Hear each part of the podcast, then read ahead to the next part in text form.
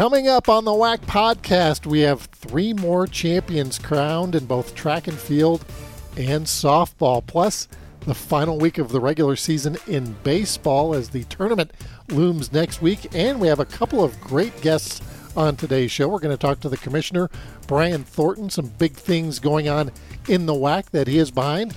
And then also Phil Olson, the outgoing coach at Stephen F. Austin Track and Field, won his 40th conference championship this past week in Seattle. That's all ahead on the WAC podcast. Welcome to the WAC podcast. Today's episode is presented by Hercules Tires. And now, here are your hosts, Eric Danner and Kendra Sheehan. Welcome to the WAC podcast. Eric Danner and Kendra Sheehan. We're both back from different parts of the country. I was up in Seattle at the track and field championships in a uh, sometimes frigid and uh, rainy uh, situation, whereas you were in the opposite. Actually, you were in an air conditioned studio, if you will. Yeah. Uh, but Very the uh, nice. the games Very were in a very uh, warm uh, Huntsville, Texas. Yeah, feel for our uh, lovely coworkers, Hope and Steven, that were out in the elements all week. It was hot. I mean, I went there, I would go to the field before all the games started just to check, make sure everything was good.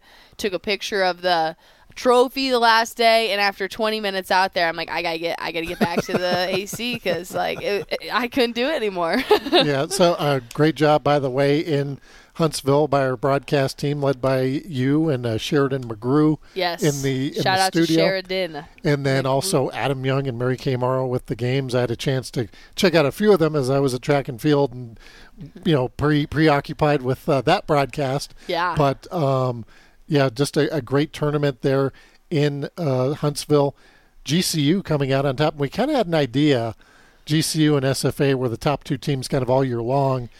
Didn't play each other during the regular season Yeah. because the divisions is played within their own divisions, and it really kind of was ex- made that maybe more exciting because you didn't really know what was going to happen. GCU the first time they met, what was it one nothing? It was a low scoring game, yeah and then they met in the championship. SFA wins and then force the if game, jump out on top early. Looks like it's going to be the the Lady Jacks celebrating and. Not so fast, my friends. The the Lopes come back and win. Yeah, no, it was it was really exciting because you know there had been a lot of talk about Cassidy Wilbur and you know being pitcher of the year in two conferences, and Grand Canyon hadn't gotten to see her. And I think one of the things that actually Mary Kay was talking about that she heard overheard some GCU players saying is that you know besides the fact that they haven't seen her faced her all year, she also has a very interesting pitch in which she kind of covers her hand so you don't mm-hmm. really see what she's gonna do right away. So that was kind of like Yeah, they it were kind of con- whips it a little bit. it looked yeah, the way she covers it. Yeah. So they were nervous about that going in, and then of course, you know. SFA battles back. We forced the if necessary game, which we're thrilled about. but um, and then yeah, Grand Canyon ultimately came out on top. Ariel Thompson for GCU was a strong pitcher throughout the tournament. She was our tournament MVP. She was a big, big part of that. Um, so of course, uh, nice to see for the Lopes, but it was definitely uh, a nice tournament. And also, you know, to throw out there, New Mexico State was a team who, you know, we really didn't see. I don't want to say not see Did, did, going didn't as have a, an Aggies typical year. They're, they're usually right near the top of the standings. Not as good in the regular season this year, but did have the talent, and it kind of bubbled to the surface, and they, they got much further, I think, than their seed. Yeah, yeah, no, they were definitely kind of that dark horse in it, and then of course Seattle U. We kind of thought that they had the the pitching staff, if you will, to be able to take them the distance with the three um, pitchers that they have, including. Um, you know the freshman Grace Luderer, then you have um, Carly Nance, and then uh, Car- Carly Nance, the Johnny McCants of softball. Uh, it seems like this is my fifth year in the in the WAC. Seems like Carly Nance is always on the all tournament team, always in contention for MVP of the tournament. Great pitcher, great hitter.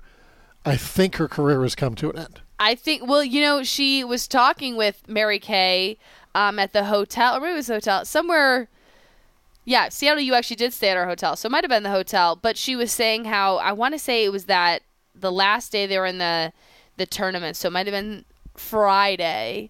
that was like I don't know six years ago was her recruiting day or something like that, and it was some sort of you know sad Anniversary, so, yeah, yeah. it's just of course that's how you know.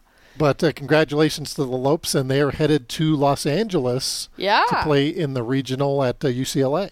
Yeah, should be should be good to watch them kind of see how far that they can take it. And they have the offense, they have the power. Just gotta see if they can uh, handle it. And sometimes you get a hot pitcher; they can they can carry you further than you expect. Uh, the outdoor track and field championship, Seattle Washington, last week uh, won by Grand Canyon on the men's side. Stephen F. Austin on the women's side. We'll have an interview with Coach Olson, coaches both the men and women, retiring after a very illustrious career with the Lumberjacks. Learned this this week: the Lumberjacks, both men's and women's track and field. Remember the Lumberjacks women's soccer, Lady Jacks Yeah, women's basketball, softball. why is that? Good question. Don't have an answer. Got it.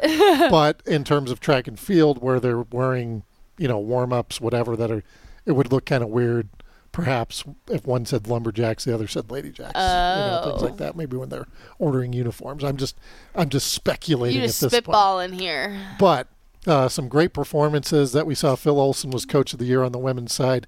Anina Brandenburg from Abilene Christian was our outstanding field performer at the championship. She won uh, both the shot put and the discus, and also placed in the javelin. Uh, we had an interview with her after the the meet uh, where uh, Matt Biamonte talked to her. She's uh, of course from Germany, uh, as when you did the preview. I believe Dusseldorf, Germany, was her, her hometown, and uh, so got to talk with her.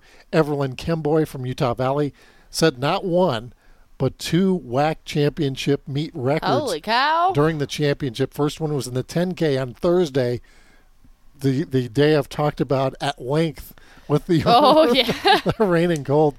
Was great for the distance runners. So we saw a lot of distance records fall Mm. at the meet. She wins the 10K, and the previous record had stood for 25 years. But get this 25 year, That's record. crazy. all eight placers beat that 25 year old. What the heck did everyone do in this off season? Well, you figure it was in Seattle, so maybe sea level might have had something to do with it. You know, if you're training at any kind of altitude. I mean, so Utah Valley, you look at, so, and they placed one, two, three in that particular event. So they're coming down from, I believe, 4,500 feet, somewhere, something like that, down to sea level. So maybe that had something to do with it. I'm not certain. Um, the high point scorer was Brandenburg from ACU and also Nissi Kabongo of Stephen F. Austin, who does a lot of different events. 400 meter hurdles. She does the high jump. She does, and, and uh, Coach Olson and his staff do a great job, especially with the multi athletes. So congratulations to the Lumberjacks on winning the women's championship. That's right. And I can't even believe it. Championship season's almost over. On the men's side, we had, uh, as we Oh, yeah. mentioned, Grand Can't Canyon forget about the men. when when the uh, when the event. Uh, Tom Flood is the coach of the year. Uh, had a good idea that might be happening uh, again, and then Jordan Okorie, the uh, thrower for the Lopes, outstanding field performer and the high point scorer of the meet, the outstanding track performer Jeremiah Curry of Stephen F. Austin, and they really scored a lot of points, especially in the sprints, and uh, that's where Jeremiah Curry excels, and those are always a lot of fun to watch. yeah, he won that 400 meter dash and and the 200 meter dash as well, and of course that 4 by 100 meter relay was. uh You know, the the most winner, exciting thing about that 4 by 100 was, You didn't send me the clip. it was, uh, was uh, Manuel from uh, Lamar, who's uh, out there him getting a video shout and out. He, he must run a 4340 because you could see it in the video that we were looking at of the event when the uh, runners are across the field. He's sprinting across the infield. I mean, anything to get the shot. Am I, mean, right? He Let's looked talk like, about dedication. Yeah.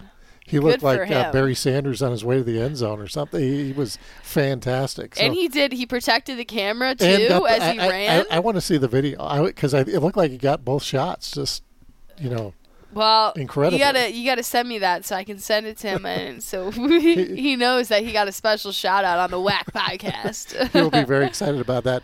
Uh, baseball, as we mentioned, the final. now I can say last championship of the season. yeah, final week of the regular season. GCU has already wrapped up the West Division title. They they did sneak in to the top twenty-five. Uh, Yeah. I, I believe not in the most recent one.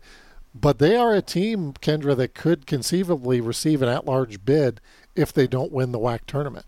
Yeah, I think that's one of the things that is potentially exciting that, you know, maybe we are a, two bid league this year because, you know, Grand Canyon has proven themselves. I want to say that I looked just the other day and they had still, they were Still still, in the that, top 25? They were that 25th spot. Um, and so, yeah, so I guess also in a, in a sense that, not that that relieves any pressure of the tournament, but you know you still have to have a performance because you never know that 25th spot you might not get an at-large bid, but you know it might relieve some of the pressure that you know they they don't have to come in. There's not that like do or die because Right. they've they have that extensive resume. and they did uh, for the first time went to the tournament last year. They had been uh, kind of a higher seed in years before, and they finally broke through and got to the tournament last year. Got to do the dog pile, all that good stuff. So that's always fun. We will both be going to Mesa, Arizona, the uh, spring training facility of the Oakland A's, Hohokam Stadium. Always a great time there. It's gonna be a little toasty. Just a quick you. sneeze there. Yeah. Well, maybe this will clear up any. Uh, I don't know who any- gets a cold. well, at 107 degree heat, if you have a cold, I think they that uh, well, uh, it's a dry heat, but it'll evaporate from your uh, head. I think. Well, no worries because I, I got the thermometer has been purchased. yes, 16 inches. yes. So I think that's pretty wow, big. that's pretty big. yeah, I want to have one you can really show. So if you are watching on ESPN Plus, you can see we'll be tracking. Uh, Oh, and I was, I was doing a rundown last night as everybody wants to hear like our conversations that are not podcast related. So People I'm do. producing, and you're you're doing this the. I, I, I guess the term is dugout reporter. I don't know sideline. There's no Oh sideline yeah, in dug, baseball, dugout reporter. but you're not in the dugout either. You're in the stands. So What the heck? We did actually try to have Jesse punch a few years ago on the field, and they started the game, and I was afraid she was going to die with a line drive to the face. Oh, where was she on the field?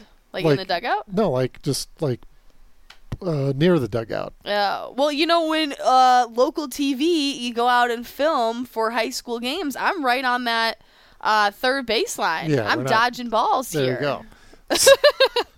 so anyway, uh, back so uh, you do three live shots per game. So you do one uh, in between the uh, Is this all for our podcast? yeah. So first inning.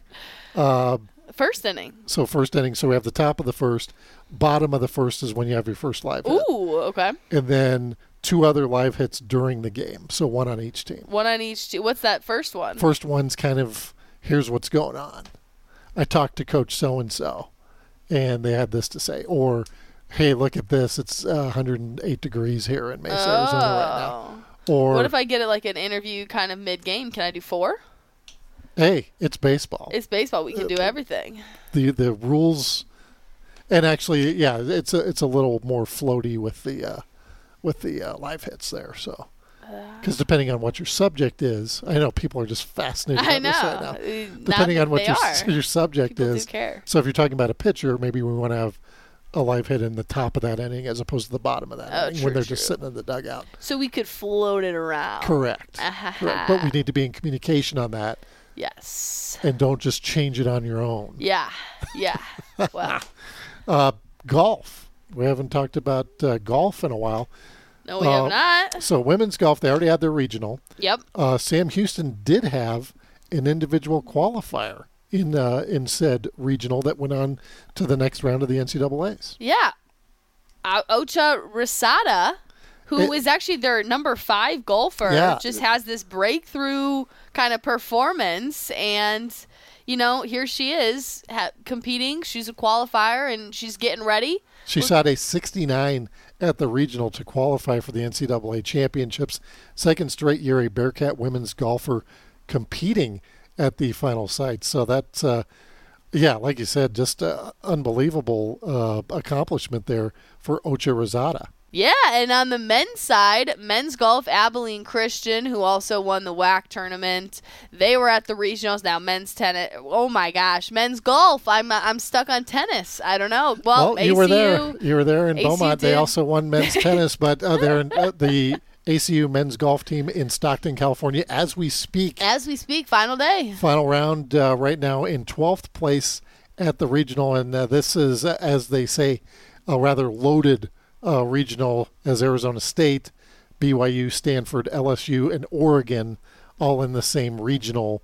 So that's where the cutoff line is. Top five teams advance. So uh, probably not going to. I'm going to go out on a limb and say uh, right now they're about 15 shots back of uh, attempting to qualify for the uh, next round of the NCAA's. But nonetheless, great tournament. They're 200 par, and also a, a great year for the Wildcats. Absolutely, and you know looking forward to seeing how Ocha Rosada does as well she continues to represent the WAC. Yeah. And with the WAC, a lot of things happening. We have, happening. you know, a lot of different uh, things that our commissioner Brian Thornton will be talking about just ahead on the WAC podcast. Hercules Tires is the official tire of the Western Athletic Conference, and for more than 65 years has been providing tires with unbeatable quality at an unmatched value. Whatever the vehicle and whatever the terrain, Hercules Tires invites you to ride on our strength. For a retailer near you, visit HerculesTires.com. Welcome back to the WAC podcast. Eric Danner and Kendra Sheehan now joined by the commissioner of the Western Athletic Conference, Brian Thornton. Brian, thanks for joining us. Absolutely. It's good to be back with you guys. Hey, uh, Brian, it, we really appreciate it. I know there's a lot going on, even though uh, we're, we're almost to the end of the season, but there's a lot of things kind of popping up uh, on the front burner.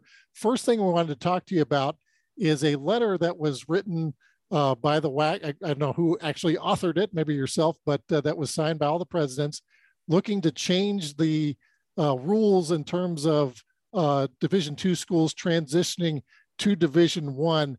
If you could kind of let us know what that's all about, what the idea is behind that. Absolutely. You know, the, the biggest thing that that was about is just providing student athlete access and experience to championships. And, you know, what we've seen over the course of time is that the NCAA has a policy that um, Division two schools that transition to Division one have to wait a full four years in order to become full fledged members, which means championship access. And we know in this world that we're living in now with student athlete experience and well being that four years is just entirely too long for student athletes to have to wait to have an opportunity to participate in championships.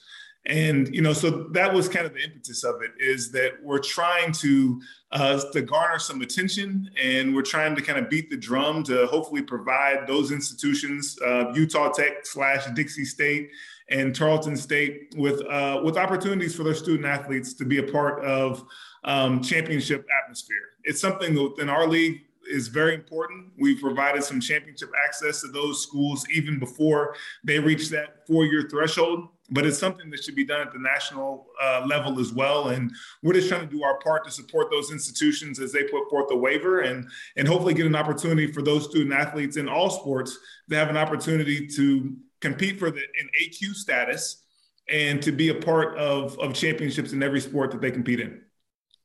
Now, after this letter was written, what is kind of the timeline? Could we see changes? How does this work? Could it be something that's implemented by the fall? It's possible. You know, what we've done is we've kind of we've sent the letter out and it's not just us. There's other conferences and institutions around the country that are trying to kind of garner the same type of attention. The ASUN comes to mind as well. Um, everybody's familiar with what happened with Bellarmine University this fall in men's basketball. They won the ASUN, ASUN Conference Championship, but were ineligible to participate in either the NCAA tournament or the NIT. And that kind of created a little bit of groundswell. And there's a lot of transitioning institutions across the country that are kind of missing out on some of those opportunities. We have them in our own league. You know, Cal Baptist women's team won both the regular season and conference championship in basketball a couple years ago, and we're unable to participate. So anything that we can do for our student athletes in order to make sure that they don't have to kind of go through an entire career in some cases. Um, you know, you come in as a freshman, your institution makes a decision to transition from division two to division one which should be an awesome opportunity and then during that entire time that you're a student athlete you never have an opportunity to participate in a championship at the ncaa level if you qualify and that's just the thing that's the thing that we're trying to rectify the most the timeline is to be determined. It is in the hands of the, the NCAA. And, um, you know, hopefully it's something that we'll be able to get an answer on in the short term. But I think that we'll know something one way or another by the end of the summer. Yeah, no, Brian, I don't know when this rule first started with the four year transition.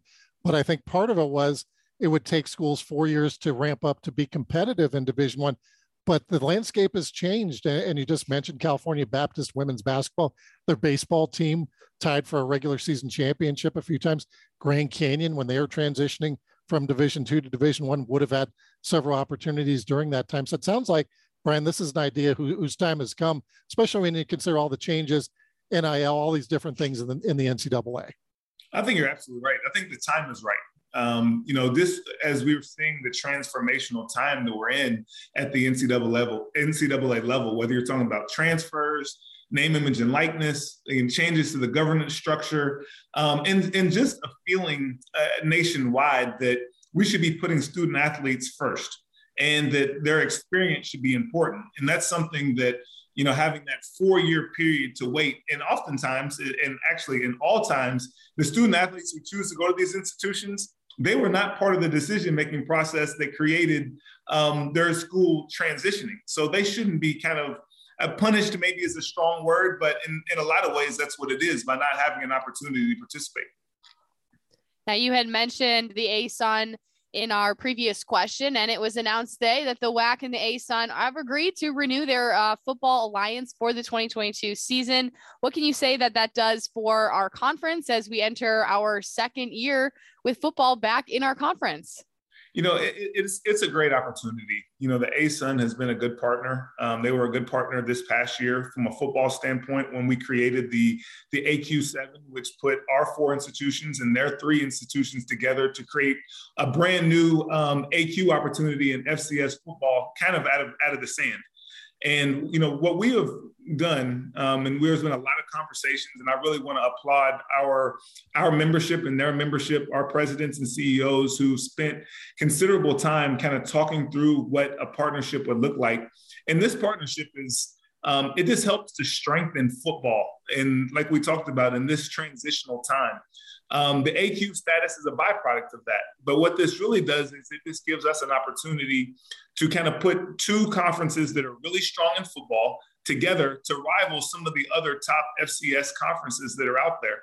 When you look at some of the institutions that we have within this kind of this alliance, four of those institutions this year were in the playoffs last year, which when you look around the country, that would be top probably three conferences in the country in terms of football strength. So we look at this alliance as a way to really strengthen football, to grow our football enterprise, and figure out ways in, in this day and age to create partnerships that allow for, for growth for all of our institutions.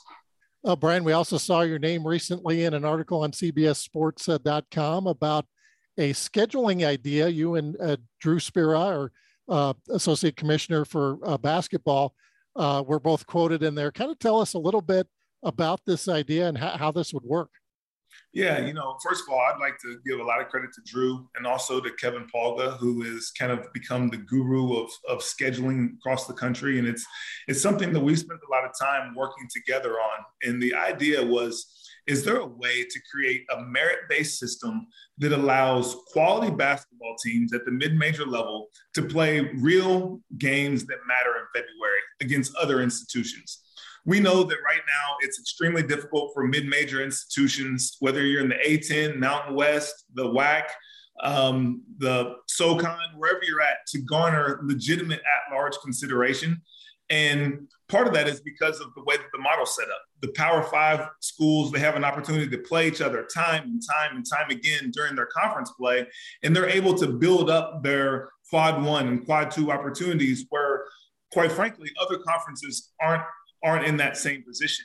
So this will be an opportunity that the better season that you're having along the way, we would get to February and we would find ways to match up those top teams against each other in February. And it's an exciting time. We're talking about the end of February, getting ready to go into March.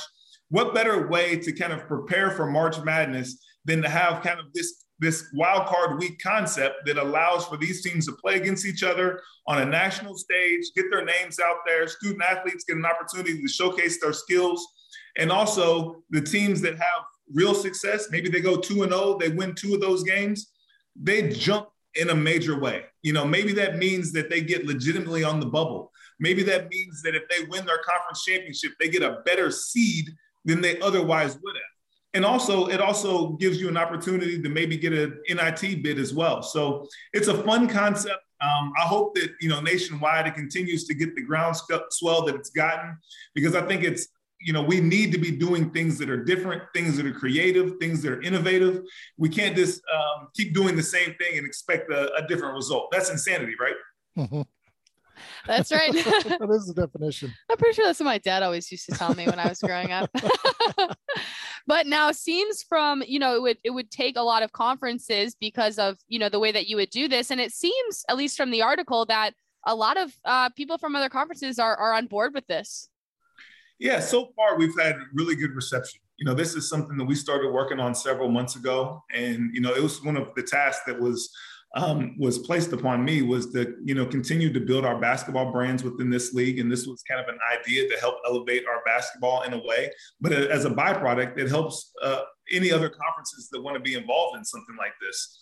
And you know we started small and we started having some conversations at the final four. And then um, as more people kind of caught wind of it and they started to kind of really like the the, the conversation we broadened it to um, you know we've had conversations with um, the majority of all conferences kind of outside those power five, six uh, basketball conferences. And um, right now it's being circulated within uh, conference offices and AD level and coaches groups. And um, hopefully in, in, in June, we'll be able to circle back with the conferences that are really, really serious about maybe taking the next step and figuring out how we can kind of uh, take some of this momentum forward. Yeah, Brian, I know one of the things uh, that would be a benefit of this is having schools get a, a home game against maybe another good team. Thinking in particular, a school like Grand Canyon, they might have a hard time getting quality opponents to come in and play them, or other schools we have around the league, uh, getting those quality opponents to play each other to, you know, because they don't want to play a, a good team and maybe take a chance at maybe getting a loss on the road against a WAC school. So that's yet another benefit of this idea. Absolutely. And that, that's part of what we were trying to capture in this idea is for teams, they get an opportunity to play one home game and one road game in the course of a week, where every conference that was part of this, this alliance would take the same week off in mid-February. And with, that would allow us to kind of play both of these games in a back-to-back situation during that week. And you're right, Eric, it is extremely hard to schedule. Scheduling is a challenge. And the better you are, the harder it is to get games and especially when you're in some of the locations and you have some of the environments that some of our institutions have but it's not just our institutions it's other institutions across the country. And you know this is not a high major mid major problem. It's a mid major mid major problem. It's hard to get quality mid major teams to schedule each other because of some of the reasons that you already outlined.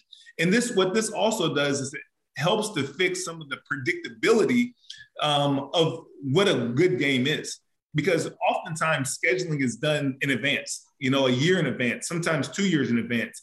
And with all the changes that we're seeing in college athletics with NIL and transfers, you don't know how good you're going to be, let alone how good your opponent's going to be when you're scheduling that far in advance. So what this does is it takes a lot of that guesswork out of the scheduling process. And if you're having a great year, you get to pick another team that's having a great year. If you're having a good year, you'll play against another team that's having a good year. If you're having not so good of a year, you'll get uh, a, you'll get games against teams that are at your sim- similar level, which is much easier to predict than just kind of hoping that you're scheduling the right way when you're doing it so far out in advance. Well, it's certainly an interesting proposal, and you can definitely feel the passion you have for it. And it really seems like you've been pretty busy these last, you know, couple weeks and last couple months, really, with all this stuff that you're doing, like we had mentioned, but also you're traveling to championships. And I got to see you in Huntsville, Texas for softball. I know you were at men's golf out in Vegas. What has it been like for you to, you know, see some of these championships for the first time as a commissioner? It, it's great. You know, I, I, love going to championships because uh, it's about, again, it goes back to the student athlete experience. You know, it doesn't matter what sport it is, whether it's softball, golf, basketball, you name it. The student athletes who, who are participating in those championships, that's their that's their Super Bowl, and you can see the passion. You can see how much uh, people are invested and they care. And you know, just being there to watch the student athletes and the coaches participate in their sport is a is a great experience. I'm looking forward to being at baseball next week. Um, I know that's a really big one for our league. We have a really good um, baseball situation, and obviously, I've heard great things about where we hold our baseball championships. So I'm looking forward to being there and sharing some of that time with all the student athletes, coaches, but also our staff as well. Yeah, we might have a chance of getting two teams in the, the baseball tournament, which would be great for the league. Also, Brian, uh, you have, besides being able to go to the championships, which is always fun, not saying AD meetings aren't always fun uh, or president meetings are, aren't always fun. I know we just had the uh, athletic administrators in Vegas. I think the uh, presidents will be coming up here in a week or two as well. Uh, any uh, tidbits from that uh, that could be changing the league or, or making differences in the league in the next year or two? You know, I really applaud our, our athletic directors and what we call that is the WAC cabinet, which is made up of our athletic directors, but also the reps of, um, of some of our subgroups, our sports management group, um, our faculty athletic reps, um, compliance, medical, you know, all kind of the brain trust within our league, having an opportunity to kind of come together and talk about issues and things that we want to change within our conference. And we spent a lot of time talking about things like wildcard week and, and others, but, um, you know, we have a very collegial group of, of presidents and athletic directors who seem to want to work together. And I think that they just really see the value of our league and the growth properties that, that we have. You know, it's something that we talked about early on when I first started the job is that um, our league is in a unique position. You know, we are in the fastest growing areas of the entire country. When you look at Texas and Utah and Arizona, California, even Seattle, like you, you can't beat our locations. We're in markets that that matter, markets that have visibility. And you know, our institutions realize that our best days are still ahead of us, both internally and externally. Well, Commissioner Thornton, we really appreciate you coming on the podcast, sharing some of the initiatives, some of the renewed partnerships, and everything that's been going on. We really appreciate you taking the time, and we can't wait to see you at baseball. I look forward to seeing you guys in, in Phoenix next week. Thanks again. All right, uh, that is Brian Thornton coming up next. We're going to have Phil Olson, the track and field coach at Stephen F. Austin, coming up next on the WAC podcast. Hercules Tires is the official tire of the Western Athletic Conference and for more than 65 years has been providing tires with unbeatable quality at an unmatched value. Whatever the vehicle and whatever the terrain, Hercules Tires invites you to ride on our strength. For a retailer near you, visit HerculesTires.com. Welcome back to the WAC podcast. Eric Danner, along with Kendra Sheehan. We're now joined by the head track and field coach. Uh, I, I, think that's still your official title. Phil Olson from Stephen F. Austin. Coach, welcome to the show. Well, thank you guys. I appreciate you having me today. I've never been on a podcast before, so it, Whoa. it's probably going to be my first and my last uh, invitation. Well, so we had a chance to talk with you last week before the championships, then obviously after the championships. I said, Coach, yeah he has he has a lot to say. He's a good talker. Uh, yeah. First off, Coach, uh, okay. uh, let's talk about the championship uh, sure. in terms of uh, what happened in Seattle. Women's side, you guys win the championship. I know that was your goal heading in, and you got some really good performances. Were you at mm-hmm. all surprised by by any of the performances that you saw in Seattle?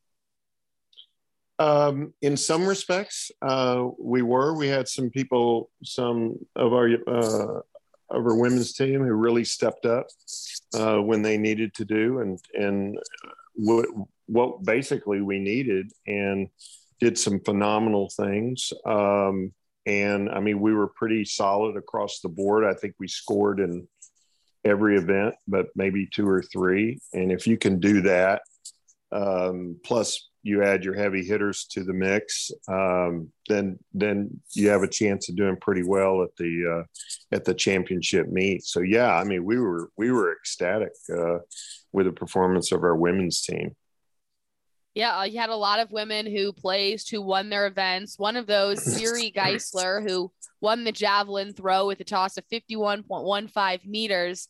But what's important about that is her backstory. So she had a baby last year, and the baby travels, and and she was there. Tell me about you know watching that from a coaching perspective of uh, a an athlete with a moment like that. Mm-hmm. Well, I mean, it, it was a difficult decision uh, for her to come here. I think. I mean, here she she was an athlete, a high level athlete at Arizona State. Um, uh, she got pregnant, had her baby last, you know, July one, and um, you know when she was deciding to whether to come here or not, we just said, hey, look, you know, your family is our family, and uh, you know we'll do whatever we we can. I mean, we've got a whole slew of babysitters here, and if um, if Mila, her daughter's name is Mila, if uh, if she needs to travel with us, we'll make uh, accommodations. We make accommodations for the hotel, and and uh, it just so happened that Siri's family from Minnesota showed up, and uh, so uh, Mila stayed with them, and they sat in the stands and watched Siri do her thing, and uh, and she just Mila hung out with us for the rest of the weekend. So uh, I think Mama and Baby Girl, Mama and Baby Girl had, had a great time last weekend. hey, Coach, I thought that was one of the more special moments of the weekend. Was after she wins the javelin, she was on the victory stand with, with her daughter Mila. Mm-hmm. It's one of those kind of, I guess, lump in your throat kind of moments. I imagine for you, it had to be like that as well.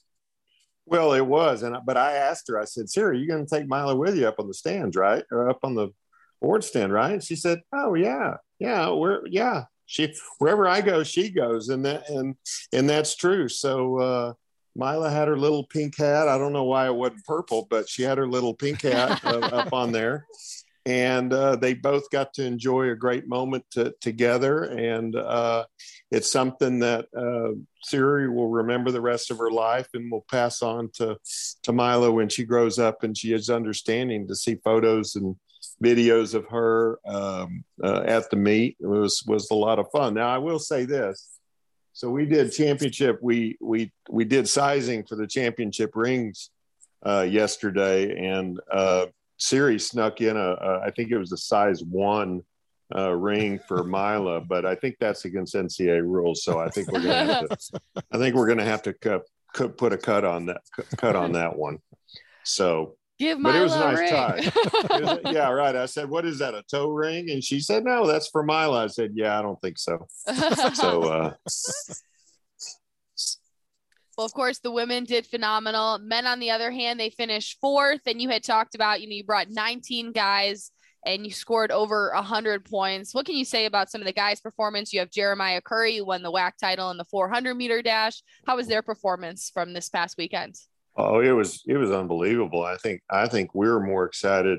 Not, I mean, not really. I can't really say that. We were extremely as excited about what the men did, and you know, if you lose a championship and you don't get a trophy, you're not happy. But one thing we had to tell the men is, look, we brought 19 of you guys here.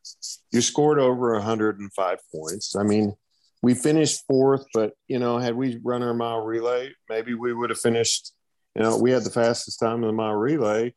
Um, you know, if if Missouri Matar's not, you know, kind of banged up a little bit, we wanted to save our save their legs. Um, then maybe we would have won and gotten third. But you know, we it's one of those things. You know, the quote: "We have to protect our assets. We have to protect our assets and our kids." And they they understood that, but to to to score 105 points with 19 guys that averages out to be you know i guess a little over five points per man. Uh, that's really good. That's really really strong. So i mean they were a bunch of heavy hitters this weekend and did a great job. Coach uh, one, of the uh, performances i was really impressed with was asani hilton. We, we saw him at indoor win the high jump against some really stiff competition take second place in the high jump outdoor but also third place in the javelin. I mean, mm-hmm. what what a uh, what a different set of uh, skills there to do the high jump and the javelin. And I, uh, does he have a chance of going to NCAA's? Where, where do we stand with some of those qualifiers? I think that well, he's yeah, no, he's he's uh, so for the decathlon, they it's a straight. You go straight to the NCAA finals, so he's already qualified. And um, you know, Asani's had a bit of um, you know, he's had a bit of health issues uh, since indoor season, and he hasn't trained quite to the level, been able to train at quite the level that uh, his coach, uh, Coach Frenchy, uh, and he would have liked. So we've had to really kind of dial down what he did last week. I mean, normally he would have he would have run the hurdles, he would have long jumped, he would have high jumped, he would have thrown the javelin. Um, but he threw the javelin, he high jumped, and we threw him into the discus because that's one of his weaker events. And we just felt like he he needed the experience of on a big stage competing at a high level. And he actually PR'd, so that was really good. Mm-hmm. So for him, it was kind of a get back into it mode and try to compete. And and the thing about Asani is that he's special. I mean, you look at him, and if you're just a, an average watcher and you see that guy, guy, I mean, he's the first guy off the bus because he's that he's that in, incredible looking uh, uh, of an athlete. And his game, when he elevates his game, he elevates everybody else around him. And uh, so he's really special. And honestly, he can pick up a javelin, right? And he could go to sleep for 10 hours, get up, stand, get out of bed, pick up a javelin and probably throw it 190 feet without thinking about it. So uh, you don't you don't coach Asani Hilton, you manage Asani Hilton. That's kind of how you that's kind of how we do that here. And we call it Team Asani because there's a lot of people that are involved in his in his training. So it's Team Asani.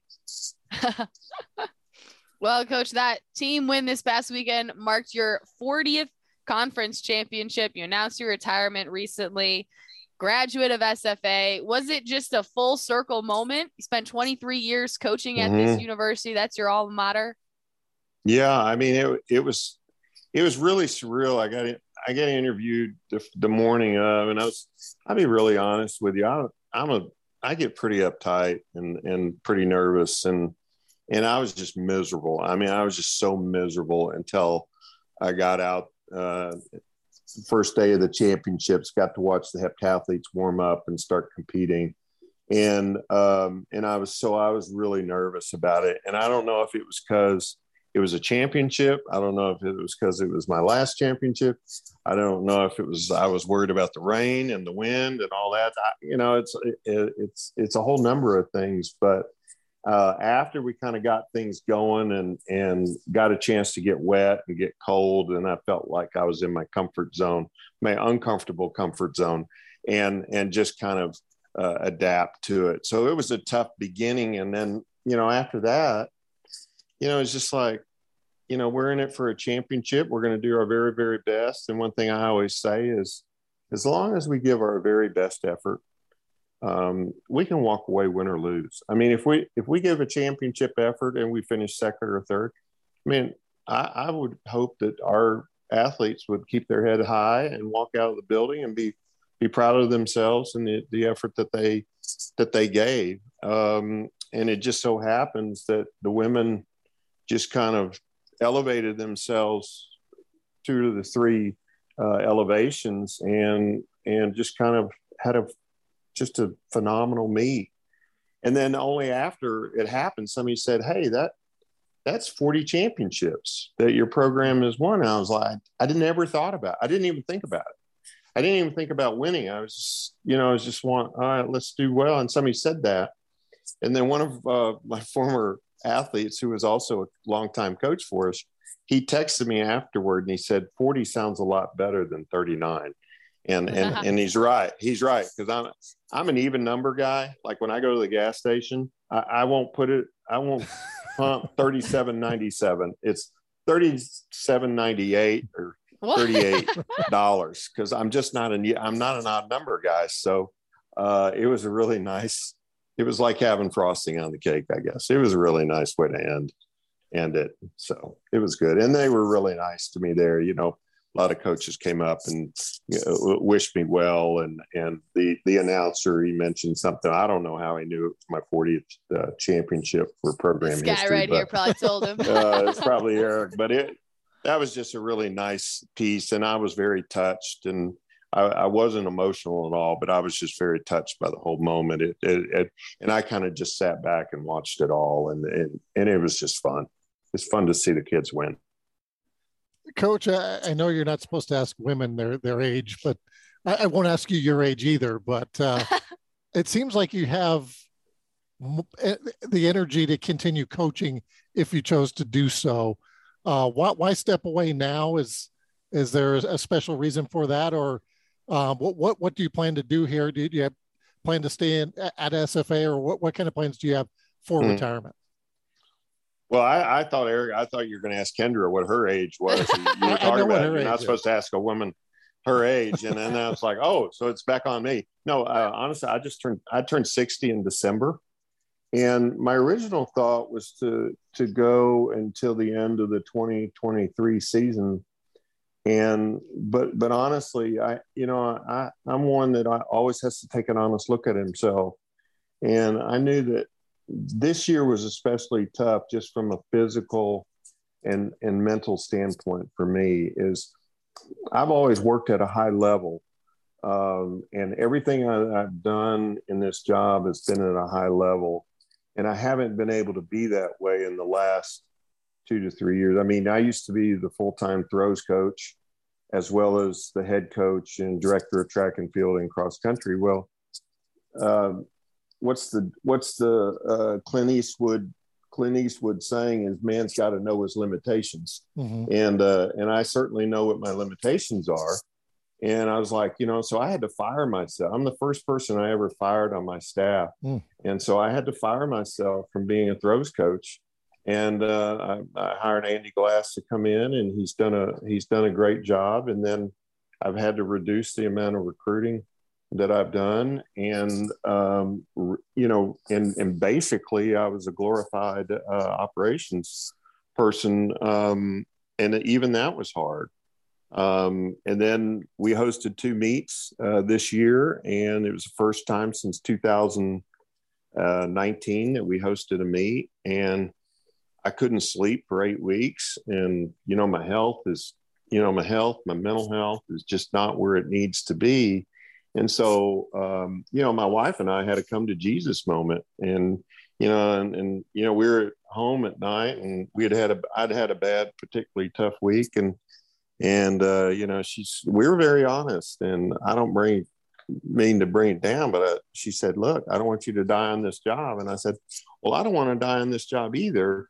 Um, so she said, "Then you need to quit. If if you need to retire, then go ahead and retire." So um, I talked to my our financial advisor, who's a former athlete uh, of ours, uh, and uh, and then had a really she and I had a good conversation. Donna, uh, my wife Donna, and I did, and then you know I met with Mr. Ivy, Ryan Ivy, my AD, and our sport administrator, Brandy Bryant, the next day, and just told him I can't do this anymore.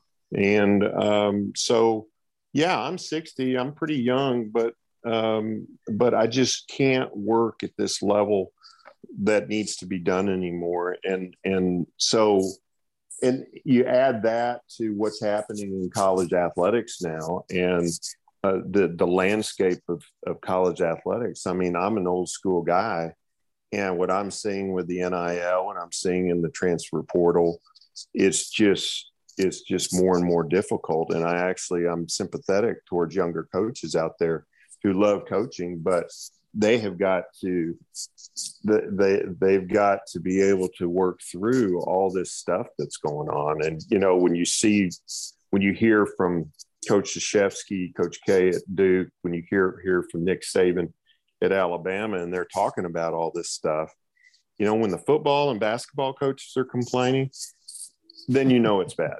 Mm-hmm. then you know it's bad. So, uh, so that I think that's part of it part of it too. Um, my immediate, you know, I'll work till the end of June, uh, June 30th, unless Mr. Ivy fires me before then, which anything could happen. You know, you never know. Uh, and I say that all, all, all kidding aside. I think, I think um, he'll keep you, I, coach. No, he might keep me. Um, but um, you know, my my first first thing that I plan on doing, I'm going to take eight weeks and just try to get you know try to get my health back, try to uh, do some things, get some sun, uh, put my feet in the water, uh, relax, take it easy. Um, and then I'm a I'm a person of strong faith, and so get really delve deep back into my prayer life and my relationship with the Lord, and uh, develop that. And then after eight weeks, you know, I'll pray on it a lot and uh, figure out what I want to do do from that from that point on. So I really have no I really have no plans. Hmm. Um, so if you need a third member of your podcast team, I mean, looks like looks like there might be a little bit of room between you guys, but maybe I could fit in there and Well, well coach, uh, we're always looking for an announcer at uh, at championships, and next year uh, SFA will be hosting the outdoor track and field championships. That, that's right. Uh, and and Brandy Bryant, our, our associate AD, she said she told the kids on the team when I announced my retirement. She said, "And Coach Olson has agreed to to be the meet director." And I'm sitting there shaking my head, going, "I am not going to be. I am not going to be the meet director." So you got to be the announcer be in, now. So I'll be the I'll be involved in some way. No, we've got great announcers. We've got some okay, great announcers yeah. coming in. So I mean, I might just pick up trash and walk around and and make sure that you know uh, things are picked up. And uh, you know part of me would just uh, be just like to sit in the just sit and watch the meet i mean i don't don't really get a chance to do that very much. So i'll help in some way. I've got a great relationship with our officials uh, from over the years. And so i'll probably help out with procuring the officials and taking care of them and and the needs that they have and making sure we have enough. But uh, other than that, you know, I'm I'm pretty I'm I think I'm pretty good with where I'm at right now. So. Well, coach, props to you for recognizing when it was your time to step away. You've had a phenomenal career. That was head coach Phil Olson from Stephen F. Austin Track and Field. Thank you so much for joining Eric and I on the podcast. And thank you all for watching the WAC podcast. Thanks for listening to the WAC podcast. Make sure to follow us on Facebook, Instagram, Twitter, and YouTube and check out our website at wacsports.com.